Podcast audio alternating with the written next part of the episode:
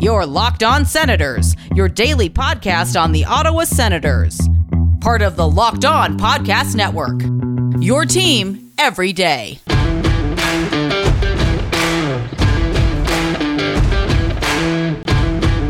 I'm Jake Sanderson, and you're listening to Locked On Senators podcast. I'm Tim Stützle, and you're listening to the Locked On Senators podcast.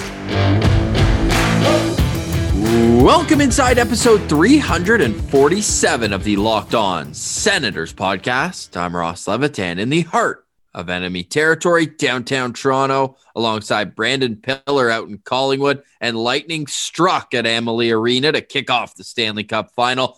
5 1, the final score, and the Habs all of a sudden looking around like, oh, this is what center depth on the opposition looks like. We'll have a full breakdown of that game and whether or not the Habs have any chance to bounce back. Then we turn our attention to the NHL draft. 24 days away. We're on our way through the countdown, and today we get 71 through 67 on our final Send Central draft rankings. All that plus Nugent Hopkins signs a big ticket, Wayne Simmonds re ups in Toronto, and some Tuesday trivia. This is the Locked On Senators podcast, your team every day.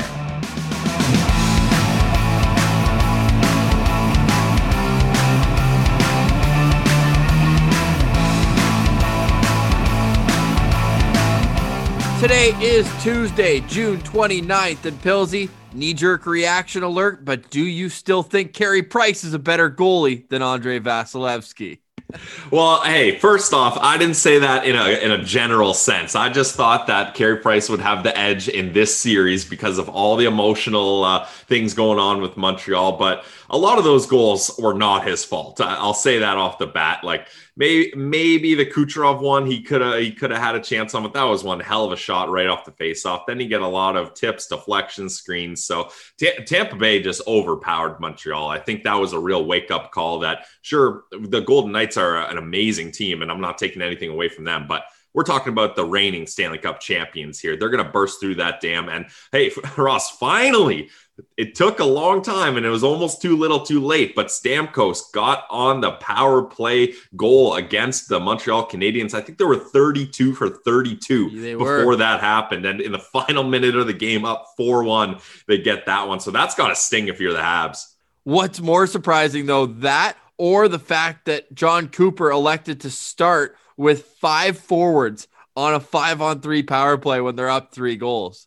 Hey, if you've got the firepower and you're like, this is a penalty killing unit that's been 100%, I think it was the last 13 games, then you got to try something new. And hey, hat tip to Jon Cooper, that certainly worked. Yeah, well, it was Tampa Bay's penalty kill that was perfect. Only two for two, a, a pretty clean, or should we just say, relaxed called game when it comes to the officiating. You never know what you're going to get in the NHL, but the Lightning, they score that late power play goal. Stamkos gets his eighth goal of the postseason. That's impressive because I haven't really heard much about him this postseason. It's all about Point and Kucherov and Vasilevskiy, who again was quiet in the crease, but good when he had to be. Only 19 shots against, made 18 saves. That's the same amount of saves he made in that game seven shutout against the New York Islanders. So, what does that tell you about Tampa's defensive game? That they've given up a total of 38 shots in their last two games. I think it's one of those examples, Ross, of sometimes the best defense is a good offense, right? Like when you're the Tampa Bay Lightning and you have the offensive uh, firepower up front that they do, half the time it's just because they have the puck so much and they're cycling in the ozone. Like the Habs don't even have a chance to get those opportunities. But they did have a couple real strong opportunities, like Shea Weber on a breakaway, nice save by Vasilevskiy with the glove. They hit the post earlier in the game. Gallagher had a nice breakaway chance that he wasn't able to get anything with. Like that, and usually that's where the Habs capitalize and they keep this game going. But when you got a guy like Vasilevskiy in the net, you're not going to be able to capitalize on those scoring opportunities as much as you would like. So it was a tough, tough game one for the Habs. They just couldn't go the full 60 minutes. I thought they were pretty much right with them in the first two periods. Obviously, Tampa had control of the game, but just 2 1, like it's anyone's game at that point. And then Kucherov entered the scene, and that was kind of it. Yeah, at that point, you're just looking around like, wait, you guys have more stars than just the guys we thought. And I just love what Tampa brings. And we mentioned it last podcast, but they won the cup without any fans. And now they've got a full house in front of them down in Tampa Bay. You know, that's definitely a part of their pregame motivation is that we want to celebrate with the fans and not only for the boat parade, but we want these guys in the house. And hey, credit to them too. They were loud last night, although you could tell when they did the uh, opening introductions that the the boos were few and far between for the Habs, and it was almost drowned out by cheering. Like there were a lot of Habs fans down there in South Florida. Yeah, there actually was, and it seemed like kind of every crowd shot that you'd see at least one or two red jerseys, which is pretty pretty crazy. Good for the Habs fans getting down there. I mean, it's it's wild when you think though, Ross. Like the ticket price for the Habs games is like fifteen thousand a ticket. You can fly a family of four, get four tickets, hotels, return flights, dinners for two nights, and probably spend less going to Tampa for that game. So actually, it makes a lot of sense. Yeah, no doubt. Another head-to-head matchup that we want to touch on today is the face-off dot, and we know that the Habs' young centerman they're solid. They're going to get there. Kotkaniemi, Nick Suzuki, what have you. But you can't give extra possession to this Tampa Bay Lightning team. Nick Suzuki, 29%. He won three out of seven against Brayden Point and only won one of seven of the other four forwards that he faced in the faceoff dot. So Suzuki, I'm going to be watching him the rest of the series. That line with Toffoli and Caufield, they thrive off of puck possession, but can he get it to them? early and often. I thought it was also genius of Jon Cooper. He downplayed it a bit after the game, but he was asked about keeping Brayden Point away from Philip Danault. By the way, the only Habs centerman above 50% in the faceoff circle. He snapped back 14 out of 22, 64%. He was his defensive sol- defensively solid self, but when I'm seeing Brayden Points line stay away from that's going to be a fun matchup, eh, Pilsy, when we go up to Montreal. And he's not going to have that choice. Points going to have to go up against Danault.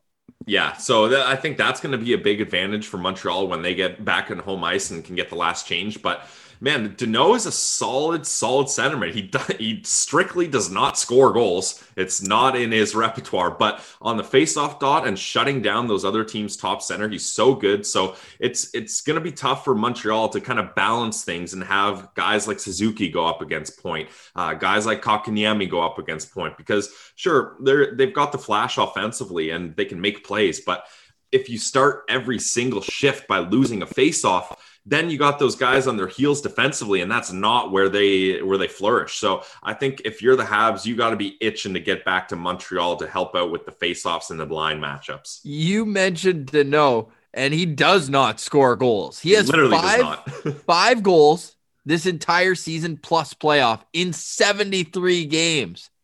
Five goals in 73 games. That is a pretty incredible stat for a guy who's praise we're singing, right? Like usually it's like, oh, this guy has five goals, 73 games. What happened to him? But he knows his role and he plays it to a T. The only problem is that Tampa Bay is not a one line team. So you can shut down one line, sure. But then the other line's going to bite you. So that's what happened last night. Jon Cooper got the matchup he wanted, and they get the result that they wanted. One last thing we want to touch on before we move on, because we do have some NHL news and notes, and our countdown continues for NHL draft rankings. But Pilsy, that play at the end of the game, Gallagher gets into it with Erik Cernak, who, by the way, I would have that kid on my team any day. Big, mean, physical. And for Sens fans watching, a little fun background his first cousin, none other than Christian Jaros. But Cernak gets into it with Brendan Gallagher. They wrestle to the ice. Now, some people are comparing this to Wilson, Panarin. This is not even close, right? It's just the way that it ended with Brendan Gallagher pouring blood out of his head, not ideal, but no no further discipline you think here, right? Well, I mean, every time you think you got things figured out, Ross, it seems like the league just flips it on its head. So I don't think there's going to be further discipline on this one, but definitely a bad, bad visual. And hey, Brendan Gallagher, like he likes to play that style, but I think that's kind of a wake up call that yeah. Tampa Bay is not going to allow that.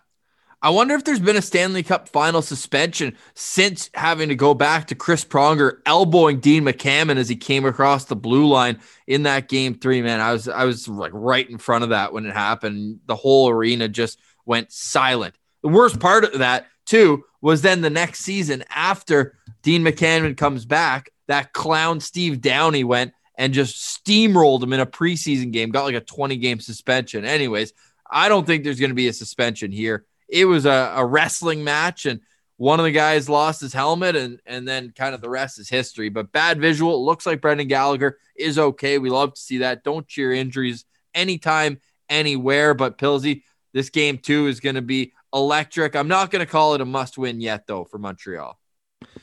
I don't know. It'd be pretty tough going down two nothing to Tampa, but yeah, I'm with you. I don't think it's a must win for me.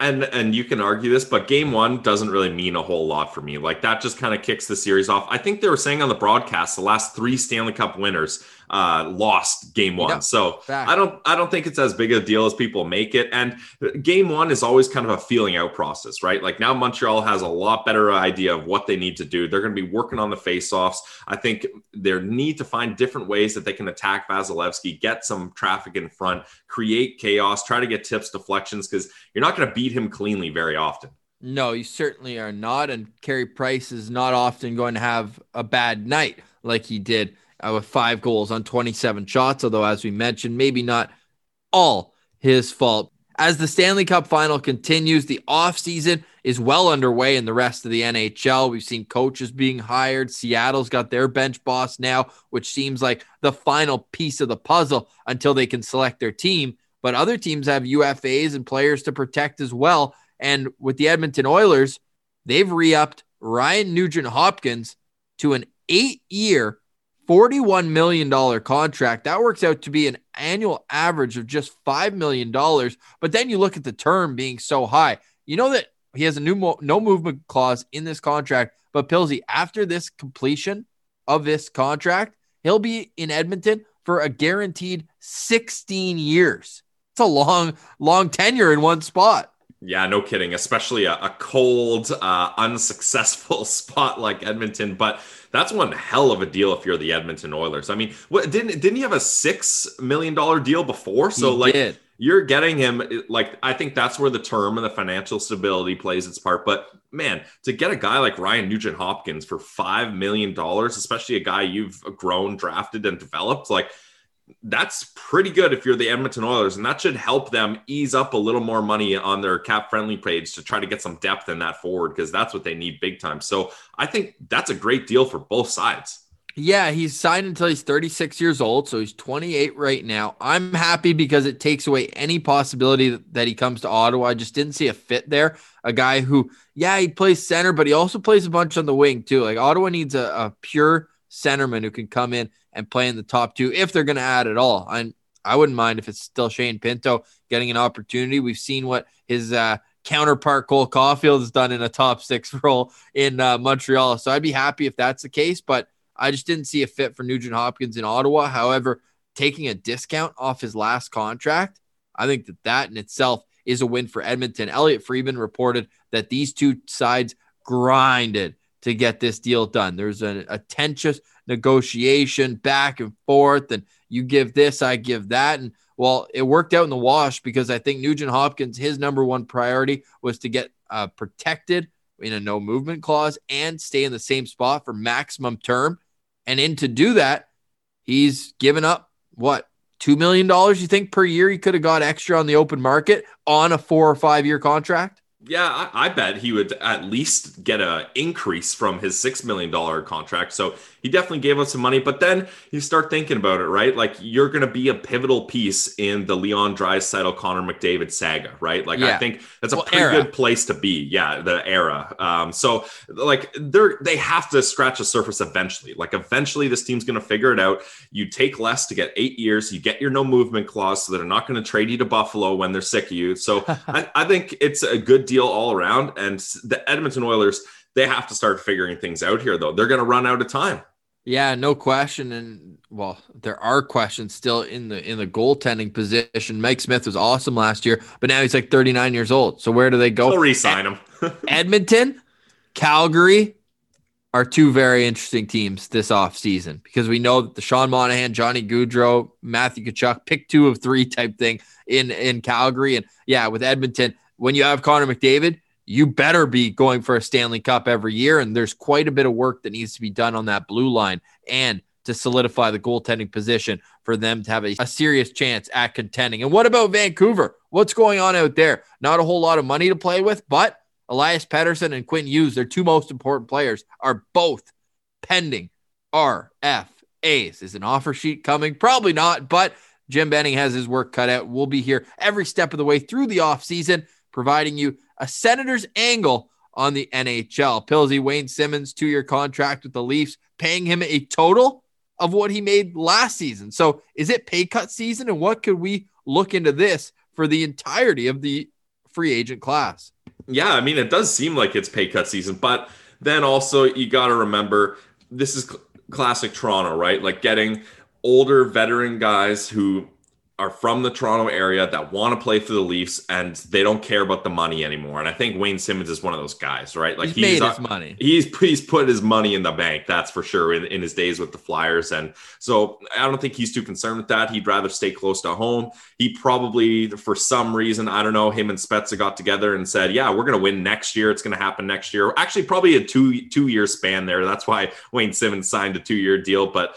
Uh, it's it's good for the Leafs. They need his style of player, but I don't think Wayne Simmonds is as effective as you would hope anymore. Unfortunately, I think his his style just doesn't get it done anymore. He's it doesn't have the offensive abilities he used to have. So he's kind of more a real depth piece, a real veteran leader that's going to add some grit. That's about it. Yeah, he's made almost $35 million in his career. So nice. I think he's doing all right. And the style that he's played his entire career, he's just got a lot of miles on those tires. Like he was a run you through the wall, chirp you, score on you. Man, he was an awesome player when he was at his prime with with the Philadelphia Flyers, like 2013, 14, around that that uh, era was a, a different beast for for Wayne Simmonds. The Leafs could have used that Wayne Simmonds last year in the postseason, not the fourth liner that he's become. But all that aside, lots to get into in terms of our draft ranking. So let's drive on over there. Make sure everything's running smooth. And if it's not, it's Rock Auto that can fix your car. They're a family business. They've been serving auto parts to customers online and they've done it for over 20 years. That's the seal of longevity right there. Go to rockauto.com to shop for auto and body parts from hundreds of manufacturers. They have literally everything engine control modules, tail lamps, brake parts, new carpet, and even switch up your motor oil there. Whether it's for your classic or daily drive, get everything you need in a few easy clicks delivered directly to your door. The rockauto.com catalog is unique and remarkably easy to navigate. Quickly see all the parts available for your vehicle and choose the brands, specifications, and prices you prefer. Best of all, the price at rockauto.com are always reliably low and the same for professionals and do it yourselfers. Why spend up to twice as much with the same parts? Go to rockauto.com right now and see all the parts available for your car or truck. Just put locked on in there. How did you hear about us box? That way they know that we sent you. Amazing selection, reliably low prices, all the parts your car will ever need. Visit rockauto.com and tell them Locked On sent you. All right, Pilsy, 24 days until the National Hockey League draft, and we're on day two of our countdown from 75 all the way up to one. If you're just joining us, what we've done is taken our eight most trusted sources Bob McKenzie and Craig Button from TSN, Scott Wheeler and Corey Pronman from The Athletic, our best friend of the show, Tony Ferrari from Dobber Prospects, Scouching, McKeen's, and the Elite Prospects Draft Guide. And we've averaged out those rankings to get our final list. Pilsy, kicking off today's list at 71st with an average ranking of 69.9. It's Brent Johnson, the 5'11, 160 pound defenseman, dominated with the Sioux Falls team in the USHL until he makes his entry in the North Dakota Fighting Hawks, Fighting Sens, maybe. What do you think the odds are the Sens add yet another Nodak product to the organization? I would say very, very high, Ross. And because this guy is right in their wheelhouse, I'm so excited about Brent Johnson. What a way to kick off today's uh, foursome of prospects. And this guy, he, he's perfect for what the Sens need. He's a smooth skater. He's a good puck mover. And what I like is you mentioned his size, 5'11, 165. That doesn't jump out at you, but he'll play the body. Like I saw a couple clips of him oh, yeah. separating the man from the puck. That is awesome. And he, here's what I think is just perfect. Will Scouch, one of the uh, scouts we use, describes him as a puck moving defensive defenseman. That's Ooh. the best of both worlds. And you get him on the right right side, and he's he's gonna be so effective. He seems like a great all-round defenseman. He focuses on defense, but he's he's not um you know he's not a liability when he has the puck. He can transition the puck up ice, which a lot of the time we talk about our yin and yang defensemen, right? So let's say in this case, he's a guy that could be partnered with Thomas Chabot. Chabot on the left, Johnson on the right eventually teams would be like, okay, we can't dump the puck into Chabot every time because he's so good at handling the puck and he can transition out of the zone. We'll dump it in on Brent Johnson's side every time. Well, guess what? He's also great at handling the puck and he can transition the puck up ice as well. So either side doesn't really work for you there. And when Thomas Chabot is making his rush up the ice, Johnson's going to be safe but he can also anticipate and read the play and say, hey, this is a good time for me to jump into the play. So for, for me, Brent Johnson, he gets five stars out of five stars for should the Sens draft him because not only is he a right shot guy, he's good defensively, he's good with the puck, and he's going to UND to be under the tutelage of Brad Berry it doesn't get any more perfect if you're the Ottawa Senators. Well, that's just the thing. He's going to make the next level based on his offensive ability. He's got a shot that can beat goalies clean. He can rush the puck from his own end all the way to create his own entry all by himself. But if there's one thing about his game that needs a little bit more refining, it's learning how to play as a bit of an undersized defenseman in his own zone. Well, who better to teach you than Brad Berry? I think this guy will slide in seamlessly on a D pair with our friend Tyler Kleven next year. It's the perfect duo of, hey, although we should mention the K train is going to put up offensive numbers this next year in North Dakota, but I think that their games will complement each other very well. And maybe Brent Johnson can learn a thing or two from how Kleven seals off the boards when a guy tries to beat him wide. He just he just erases them from the play. So if Brent Johnson can add that element, then there's no reason why he couldn't be a high second, late first round pick, although his rankings are all over the place, Pilsy. Yeah, and and for a good reason. I think different people have different things valued, but also, you know, a guy he could learn a lot from too, Jake Sanderson. Like that's a guy who excels at transitioning the puck up the ice. If you want to have a guy teach you how to do that well, it's Jake Sanderson. So there's two Sens prospects that he could learn a lot from with playing with them. I think it does make more sense that he would play with a guy like uh, Tyler Kleven. He was a top pair guy in Sioux Falls, so I'm sure. I mean, it's just down the road from UND. So this guy ha- he knows knows all about the North Dakota. And I just think it would make so much sense for the Sens to draft this guy, even if they have to reach a little higher, if they have to be higher on the rankings, like some of the scouts are to get him, it would just make a lot of sense. Like I think I could classify this as your JBD insurance, yeah. right? I think he's a lot like JBD, a couple years younger, so he's down the road. If JBD doesn't turn out to be the guy that we hope and think he can be, and a good partner for Thomas Chabot, then you've got a guy like Brent Johnson waiting in the weeds. So I like this. This is one of the most sure picks for the Sens that I've ever had. Like they need to do whatever it takes to get a guy like Brent Johnson. Uh, you know what else he has in common with Tyler Kleven? That's the Elite Prospects Draft Guide does not like him at all. Uh, Kleven was a do not draft, whereas Brent Johnson is ranked 101st on this Damn. list. That's the lowest anywhere has him. I'll let you know why they have him there later on. But Scouching has him 35th. Our boy Tony Ferrari has him at 39th, and Scott Wheeler has him at 59th. Bob McKenzie, it's still his midterms, but he's at 84. Corey Pronman all the way down at 92.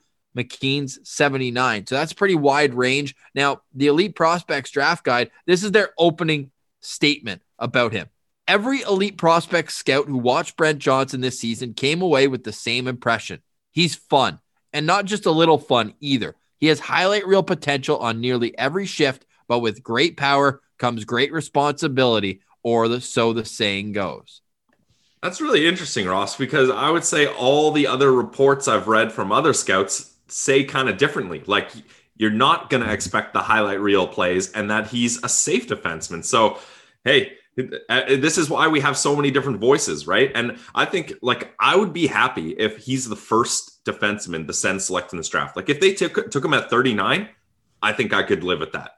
Oh, 100%. I could too. I, I, think I'd prefer 42. Maybe you get a guy who could have gone in the first round, but who slips, and Isaac Rosén, perhaps, a guy like Scott Wheeler mentioned, or Simon Robertsson, one of those guys. But again, the two I just mentioned, both forwards. So I'm with you, man. If he's the first defenseman taken by the Sens, he's a project. He's going to be a few years away, and that's okay because there's already right hand defensemen waiting in the wings who are steps ahead in Lassi Thomson. And as you mentioned, JBD as well. So it's going to be really interesting to see what happens with Brent Johnson. But what we do know is, as a Nodak Sens commit, we're going to be following him next season, no matter where he ends up. And it's also kind of cool to note that he's from Dallas, Texas. Like, how many hockey players are from there? So, kind of a cool little background on him and news on him. He is not on USA Hockey's list for the World Junior Summer Showcase, but he also suffered a shoulder injury towards the end of the season, and he will not be cleared for contact until after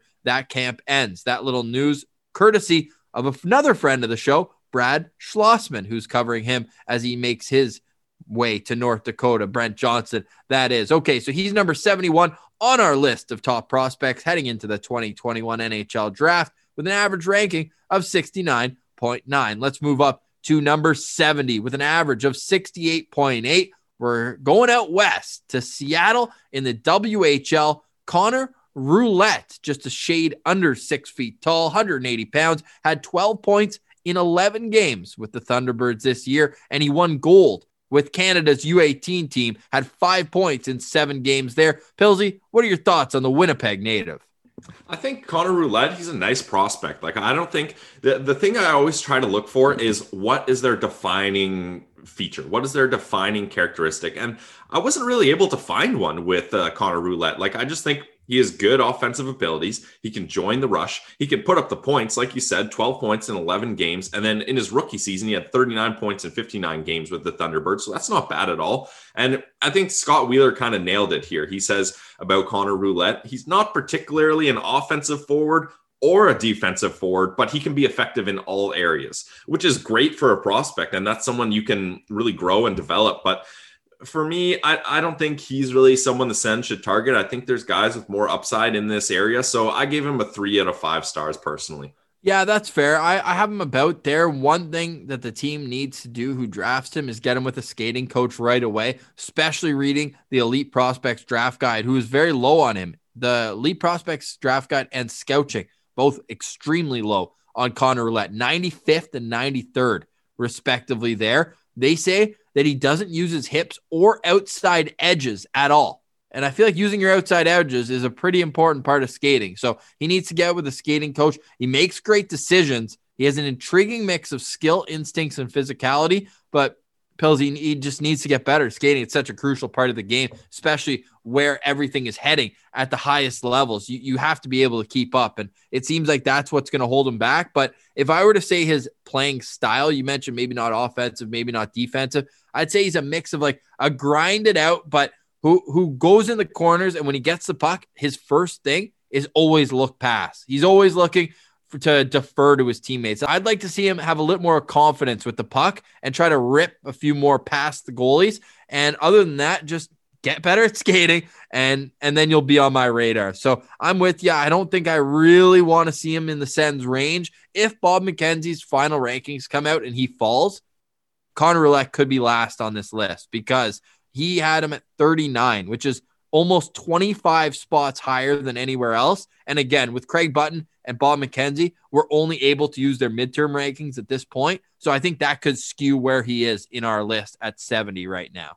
Definitely. And, and, that's the thing, right? Like with Brent Johnson, you had some, you had elite prospects who had him way down, but then you had guys who had him like early second round, late first round potential. So like the upside is there, right? So I think that's, that's what you're trying to look for with these mid round picks. You want to get someone who you can see some upside and you can see one attribute that they can lean on. Whereas Connor Roulette, I don't really see that. So for me, I think it's a pass. One thing that's in his favor is his development curve has been solid. He was a second round pick in the WHL draft, and now just two years later, He's probably the number two, number three prospect out of the entire WHL for the National Hockey League. So let's just hope he can continue that development curve, and then maybe he could be an interesting prospect. But for now, I'll give him three stars as well. I always give Bet Online five stars. It's the only place I trust when I'm in my online sports wager. We've got two more prospects coming up, but let's get in to Bet Online right now. It's the number one home to sportsbook at the Locked On Podcast Network. And because we have such a great relationship with them,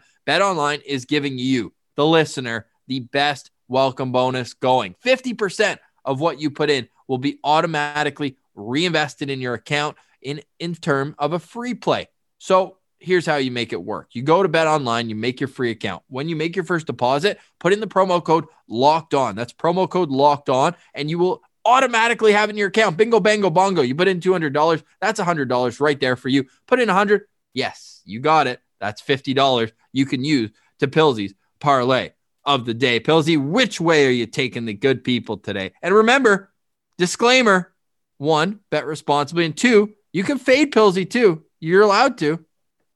Yeah, I, it might be fade territory these days, Ross, as uh, I had the Habs and the under, and it was Ooh. Tampa Bay and the over. But no games tonight, so I'm taking the night off. I, I thought about maybe uh, splashing into some other sports, but I'll be honest, I've just been focused on hockey. I haven't been watching basketball or baseball at all, so I'm not going to do that today. I'm not going to dig myself a deeper hole, so we're going to pass on Pilsy's parlay of the day. Hopefully, I can be back and uh, ready for Wednesday, though. That's smart. When you're on a bit of a cold streak, just take a step back, review, and then reinvest when you're ready and responsibly. So that's bet online. Don't sit on the sidelines. Get into the action. And don't forget the promo code locked on to receive a 50% welcome bonus with your first deposit. It's bet online, your online sportsbook expert. All right, Pilsy, we'll get to our Tuesday trivia to finish off today's show, but right back to the countdown we go. So far today, we have number 71, Brent Johnson, number 70, Connor Roulette, and now number 69 with an average of 68.3, Samuel Helenius. This guy is mature physically for his age, to say the least. Pilsy coming in at six foot six and over 200 pounds. Yeah, the size the size is there. Like I was watching some highlights of him in Finland, and they didn't uh, like in the in the comments usually like they'll say okay he's number whatever and i didn't see that so i was like oh where is this guy took about three seconds to figure yeah. out which guy uh Helenius was because he's just math he just towers over everyone. He might not be the kind of guy that puts up a lot of points. He had 14 points in 54 games in Liiga in his rookie season this year, and he had four points in seven games at the World Juniors. So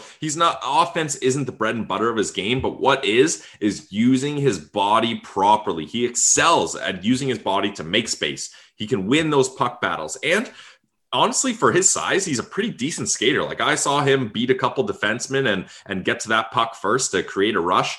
Look, he's not the smoothest offensively, though. I did see him bobble a couple pucks. He's he's a little awkward when he's handling the puck. Maybe not the best passer, but what he does do is he can kill penalties really well. Like he's a defensive style centerman that can also start the rush. I feel like he can make a good first pass and then catch up as a trailing guy to the rest of the play. So I liked what I saw from Helenius, really well, long strides to say the least, and, and a long stick that he can use on the penalty kill to take away passing lanes and make it hard on the opposition. He also has an element of physicality and a mean streak in him, and it comes from, you guessed it, Pilsy, bloodlines, which might be why he's circled on the Sens draft board. His dad had more than a few cups of coffee at the National Hockey League level, playing 155 games over six seasons in North America. He also played 296 games in the American Hockey League, where in those 296 games, had 925 penalty minutes. His dad, elite prospects, turned him a goon. I won't go that far, but I'll say a hard nosed defensive defenseman. But you can see where he got his size from. His dad was six foot five, 235 pounds when he played, a former 1992 fifth round pick by the Calgary Flames. I, I, I did some deep dive into the middle of his career because he was up and down with the Colorado Avalanche for a couple years. And I was looking for DJ Smith's name on that sheet. DJ joined Colorado a year and a half after he left replacing him likely in that tough defensive defenseman category, but no connection to the Sens with Sami Helenius, his dad, but Samu Helenius. Kind of funny, their, their names are so close together, but Samu Helenius, six foot six. And again, that's his defining quality. I see him as a guy who, at his best, is probably like a, a Mark Kastelic type prospect. Like, if he can end up being a penalty killer on the fourth line, that's a win in his development, right? Almost like a high floor, but very low ceiling type player.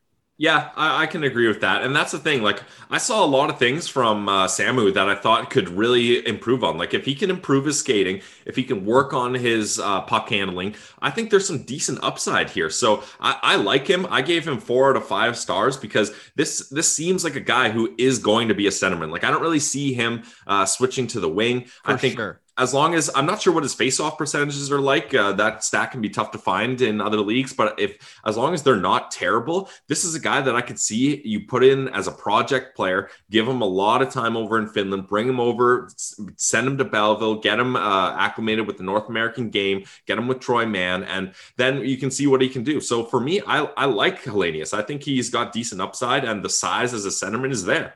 I like that he's already played a full year against men in the Liiga uh, at the top league in Finland, 61 penalty minutes as well. So he's just like his old man, very physical in 54 games, seven goals and seven assists. And man, you, for a guy who's not touted at all for his point producing ability, two goals and two assists at the World Juniors in seven games, 18 penalty minutes there. So is it a physicality being his best attribute or is discipline an issue is a question going forward that you might have to toe the line with a guy like Helenius. But Pilsy, you and I are organization guys, right? Not just NHL. And this guy could fit in very well in a year or two in Belleville. You plop him down there and he could be a middle six guy. But again, are you going to use a draft pick on a guy like this or maybe swing for a bit more upside? I think that's the big question here.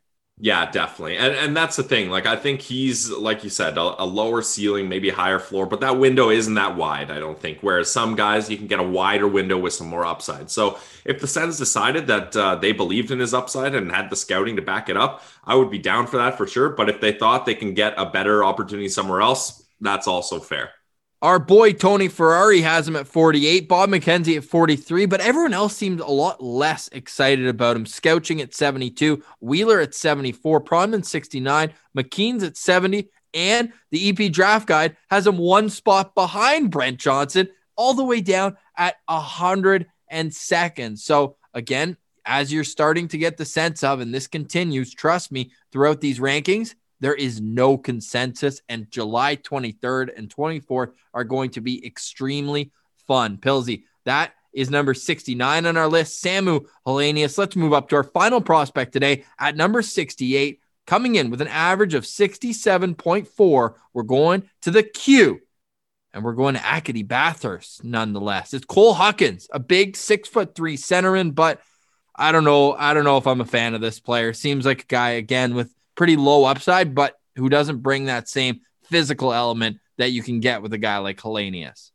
Yeah, I think. Well, he, first off, and he's a good East Coast boy from Fredericton, so you know, salt of the earth guy. Probably is he a high character guy? Pierre Dorion might ask. I, am gonna bet probably. like every, everyone from out there seems to be good people. So, and I, I actually think Cole Hawkins is a nice prospect because in his rookie season he had 38 points in 64 games, which doesn't jump out at you, but that's pretty good for your rookie season. Then last season he's a point per game guy, 32 points in 33 games, essentially point per game, and I like his versatility because he's played mostly center, but they shifted him to the wing this season. And what that did, Ross, is it allowed him to change his game and be more physical. Like he went from a playmaking centerman to a power forward, which I think at that size in the Q is the right move. When you've got 6'3, 200 pounds on guys, smaller guys in a junior league, you need to use that to your advantage. So I like that his coach was able to see, all right, we know you can get it done at the center position. You got nice vision, but let's use that size more. Let's really dominate. And now he's playing a harder, aggressive game. He's winning those puck battles. So I think this is a guy that the Sens could see as all right, let's see what he can do at center. If that doesn't work, then we know we have a good power forward in him. So for me, I actually gave him four out of five stars. I think this is a guy that uh, the Sens could really use in their system. Some size with some vision is always nice. So uh, Cole Hawkins for me is someone that I wouldn't mind the Sens targeting. maybe I got a little too caught up in the draft rankings portion of it. And if that's the case, then I'll eat it afterwards. But I give it two two stars, and maybe it's just you know Wheeler has him 66, Pronman 118th. Elite prospects Wow. didn't even rank him, nor did McKeen. So he is our first guy who's just straight up not ranked by multiple outlets. And maybe I just got caught up in that. I also, like you said, and you explained it really elegantly, but I, I'm really convinced that the Senators have enough centermen who might be wingers already. I think this draft needs to be focused on guys who can play down the middle, no matter what their upside is. That's why if you'd put Cole Hawkins and Samu Helenius in front of me, I'm taking Helenius every time. Me But- too. I could see I could see how a team would would see that he skates really well for his size at six foot three. So maybe there's something to work with there. I don't look at offensive numbers when I'm looking at the Quebec League unless they really jump off the page to me. So there's there's just not a whole lot that's jumping off what I've been reading where I need this guy to be an Ottawa Senator. So I'm just a little bit lower on him. Maybe I'll give two and a half stars uh, as my final one there. But yeah, it's it's been a good four. This guy out of the four is probably the one I'd least like the Sens to draft. Yeah, I kind of have him along uh, with Connor Roulette, but uh, yeah, I, I can see your point. And having Pronman having him ranked at 118, that is crazy. And yeah, like he doesn't have that defining feature really. So, so for me, I could bend the other way as well. But I, I do like his versatility and a good a power forward that can make plays is something that is not often found, right? Like usually those power forwards are meat and potato guys that just get the puck on net, whereas this guy can facilitate offense. So I like that versatility there. Yeah, my only question is what can he do at the next level in terms of his puck skills, in terms of his physicality? We know he can skate. He's got bloodlines as well. He's a cousin with the Malone family. So Brad Malone, former NHLer, and Bugsy Malone, former Pittsburgh Nice. Penguin, Tampa Bay Lightning as well. He's a dual citizen, Canadian, US, but has never represented his country, although um, you can just tell he grew up, he played with Team New Brunswick. So although he does have American bloodlines, he's a Canadian boy for sure. So Hawkins comes in at number 68, and that finishes up our four players today. If you figured it out by now, we're doing four prospects each and every show leading up to the National Hockey League draft. Pilsy, a couple notes before we go. We forgot to say it yesterday, but on Friday after we recorded, Daniel Rainbird wrote a great article on us in Ottawa Life magazine. We just wanted to thank him for that. We always like to have our Sen Central citizens on and tell their origin story. So if you're curious about the origin story of the Locked On Senators podcast, definitely recommend checking that out. You can either find it through Ottawa Life magazine, it's ottawalife.com, or you can head over to Twitter and go to either Pilsy, mine, or at Send Central and find it there. But uh, really humbling to, to read Daniel. I thought that it was amazingly written by him. Yeah, first off, hats off to Daniel because that's a well written article. Ross, you and I aren't really writers, so that's definitely not our forte. So we always appreciate when someone can have a good written article. It was told as a story perfectly. The flow of it was just awesome. So stick taps to Daniel. Yeah, definitely. And I think like the best part of that, Ross, is the whole thing embodies what we're trying to do. Like we're talking about how we want to be the people's podcast and we're it's a show by fans for fans. He was a Central citizen and then he uh, writes an article about us how we're trying to forward the movement and build this community like that was a, all a part of it so it just worked out beautifully that way so yeah thank, thanks again to daniel and thanks to everyone who's uh, read that article and given us kind words really appreciate it Yeah, it's awesome. The Sens community is is awesome and continues to be. So we just wanted to shout that out before we go, Pilsy. Tuesday trivia. When we remember it, it's great. So I've got one here for you, and it's Sens related. Of course, it is. What else would we be doing here otherwise? There are five, count it, five Ottawa Senators who have more than double digit shorthanded goals in franchise history. So your job is to write all five of them, reply to our tweet at Send Central where we post the podcast. So reply there and try to beat Jay Quinn, who had it in like T minus four seconds. Our last trivia question, but this one here the five Ottawa Senators who have more than double digit career shorthanded goals while with the Ottawa Senators. Pilsy, do you have any good guesses, or I guess we'll save it for tomorrow? Well, we'll save it for tomorrow because you did ask me this uh, before, and I hadn't had my coffee yet, so I only got one out of five. I could have got five out of five for sure if I'd taken a little Okay. more time. But uh, yeah, it's a great question, and hey, penalty killing, it's important. Let's get some goals on the penalty kill. Love it. Yeah, definitely. And not only the penalty kill, we'll, we'll end off with a little nugget. One of those like water cooler stats that you can tell your friends about. Emily Kaplan tweeted this out. Only three players in NHL history have scored 30 plus points in back to back postseasons Wayne Gretzky, Mario Lemieux, and Nikita Kucherov.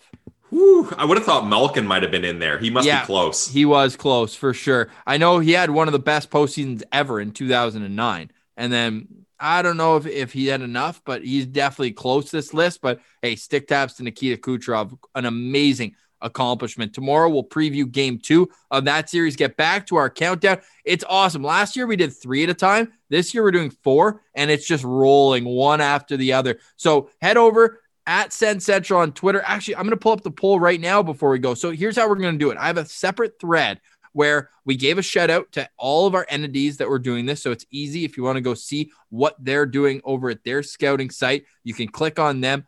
And I'm creating it as a thread. We're going to say how many days until the NHL draft, and we're going to have our countdown and post a link to that episode so you can go back and listen to each and every one if there's a specific player you want to hear profiled. So after I do that, Pilsy, we're putting up a poll saying which of the four prospects today would you most want the Sens to draft? May I get your guess at, as to where the fans voted between Jackson Blake, who's 75th on the list, Colton Dack, who's 74th, Vincent Iorio, who is 73rd, or number 72, Red Savage? Oh, it's tough not to click Red Savage when you see Exactly. that name. So that's tough. But I'm going to go with Colton Dack. No, he was actually second though, and that was a bit of a surprise to me. It seems like the Sens fan base also feels the way we do, where it's like, yo, let's get some centermen in the system. And does Colton Dack move to the wing? Maybe, but with Jackson Blake, there's no chance he plays center. He's a winger through and through. He finished last, but yeah, Red Savage took the cake, more than 50% of the votes, and a lot of them saying that he passes the name test, and that's a big reason why people voted for him. In particular, Danny Arsenault out in Newfoundland says, always draft BNA, best name available. So, so shout out Danny for that one. Pilsy, have a great rest of your day. Everyone listening, you too. Thank you so much. We'll chat again tomorrow. For Brandon Pillar, I'm Ross Levitan. This has been the Locked On Senators podcast, your team every day.